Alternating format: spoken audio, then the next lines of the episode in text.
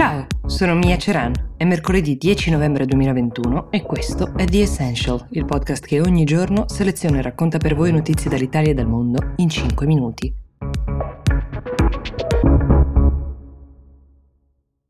Notizie e anche qualche riflessione da Glasgow, dalla COP26, dove l'ospite più seguito degli ultimi giorni, lo avrete sentito, è stato in assoluto l'ex presidente americano Barack Obama, colui che aveva garantito tra l'altro la firma dell'accordo di Parigi per gli Stati Uniti, quell'accordo dal quale Trump si è di fatto smarcato, come lo stesso Obama ha voluto ribadire. Ha avuto un'accoglienza da rockstar a Glasgow e anche qualche protesta con le sue abilità di retore, mm, abilità indiscusse, ha detto ci sono momenti in cui sono scoraggiato, immagino un futuro distopico, ma non è il caso di farsi abbattere, bisogna restare arrabbiati, ha detto soprattutto rivolgendosi ai giovani, ma incanalare la rabbia. Ma viene da chiedersi quale fosse il senso di avere Obama in un luogo del genere, un ex presidente che in questo momento non può in alcun modo incidere attivamente sulle politiche per il cambiamento climatico, ma solo intanto valutare negativamente il lavoro di chi lo ha seguito e forse ribadire l'agenda di Biden, che poi è stato suo vice quando era alla Casa Bianca, quindi si presuppone abbia la stessa visione. Ecco, sono in molti un po' a sollevare il sospetto che chiamare Obama sia stata una mossa mediatica, un po' come chiamare una rockstar, un divo del cinema, cosa peraltro già fatta nei giorni precedenti, un modo un po' facile, ma forse poco utile al dialogo degli organizzatori di attirare l'attenzione e la copertura mediatica. Un argomento interessante invece a Glasgow lo ha sollevato il primo ministro delle Barbados, Mia Motley, che è quello della divisione delle spese per questa benedetta inversione di rotta sull'ambiente, cioè perché i paesi più poveri e più piccoli spesso devono pagare per le emissioni dei paesi più ricchi. Non sarebbe più giusto che ogni paese pagasse in proporzione alle emissioni, al danno che la sua industrializzazione ha avuto sul pianeta intero e non necessariamente soltanto per quel che riguarda le emissioni di oggi, ma anche quelle degli anni passati. Come fanno i paesi che a malapena riescono a coprire i costi della sanità pubblica per i propri cittadini o degli investimenti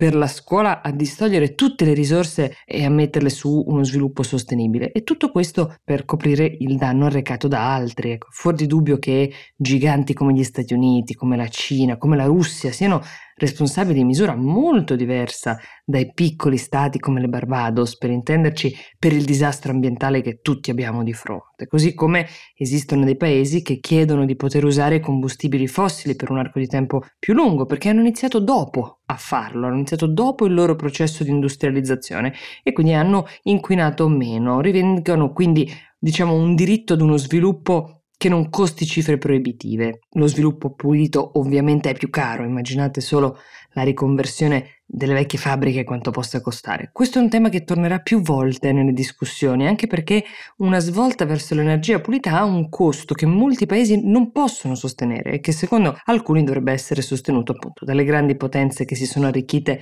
fino ad ora causando il grosso dell'inquinamento globale. A tal proposito ci sono paesi come il Regno Unito che hanno ribadito la propria intenzione, la propria disponibilità a stanziare delle risorse anche ingenti per sostenere i paesi più poveri nelle promesse per l'ambiente, ma un'analisi ha messo in fila i pledges, cioè le promesse di donazione,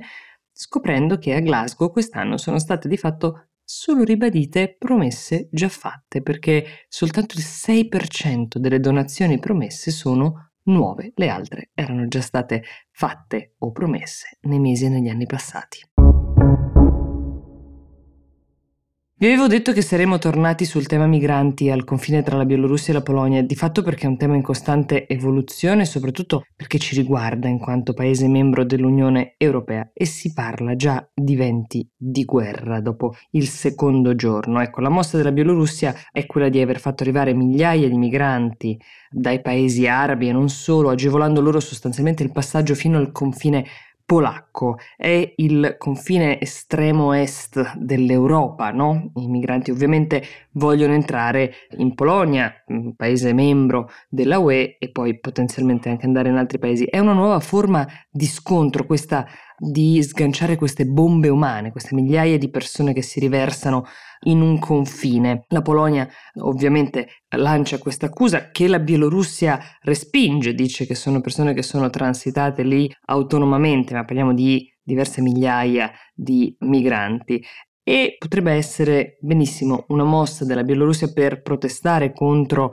le sanzioni che l'Europa ha imposto al paese per il suo comportamento antidemocratico. Vi abbiamo già parlato uh, del voto truccato, uh, di come vengono trattati i dissidenti da Lukashenko. Si aggiungono dei nuovi dettagli, ad esempio il fatto che i migranti arrivino al confine quasi tutti dotati di cesoie per tagliare il filo spinato o che i transfer dai paesi arabi, così come passaggi per poi passare dalla Polonia in Germania, sono tutti transfer ovviamente ovviamente pagati profumatamente dai migranti, però potrebbero essere addirittura orchestrati dal principale alleato della Bielorussia, Putin. Questa è sempre un'accusa che muove la Polonia. Invece chi è che sostiene la Polonia, oltre alla Lettonia e alla Lituania? C'è anche la Germania e come abbiamo spesso visto gli scontri si acuiscono quando dietro ci sono grandi potenze a fare in qualche modo da garante. La Polonia per rispondere a questi flussi migratori, eh, anzi di migrazione artificiale, ha schierato fino a 12.000 agenti di polizia che da un lato custodiscono le frontiere ma dall'altro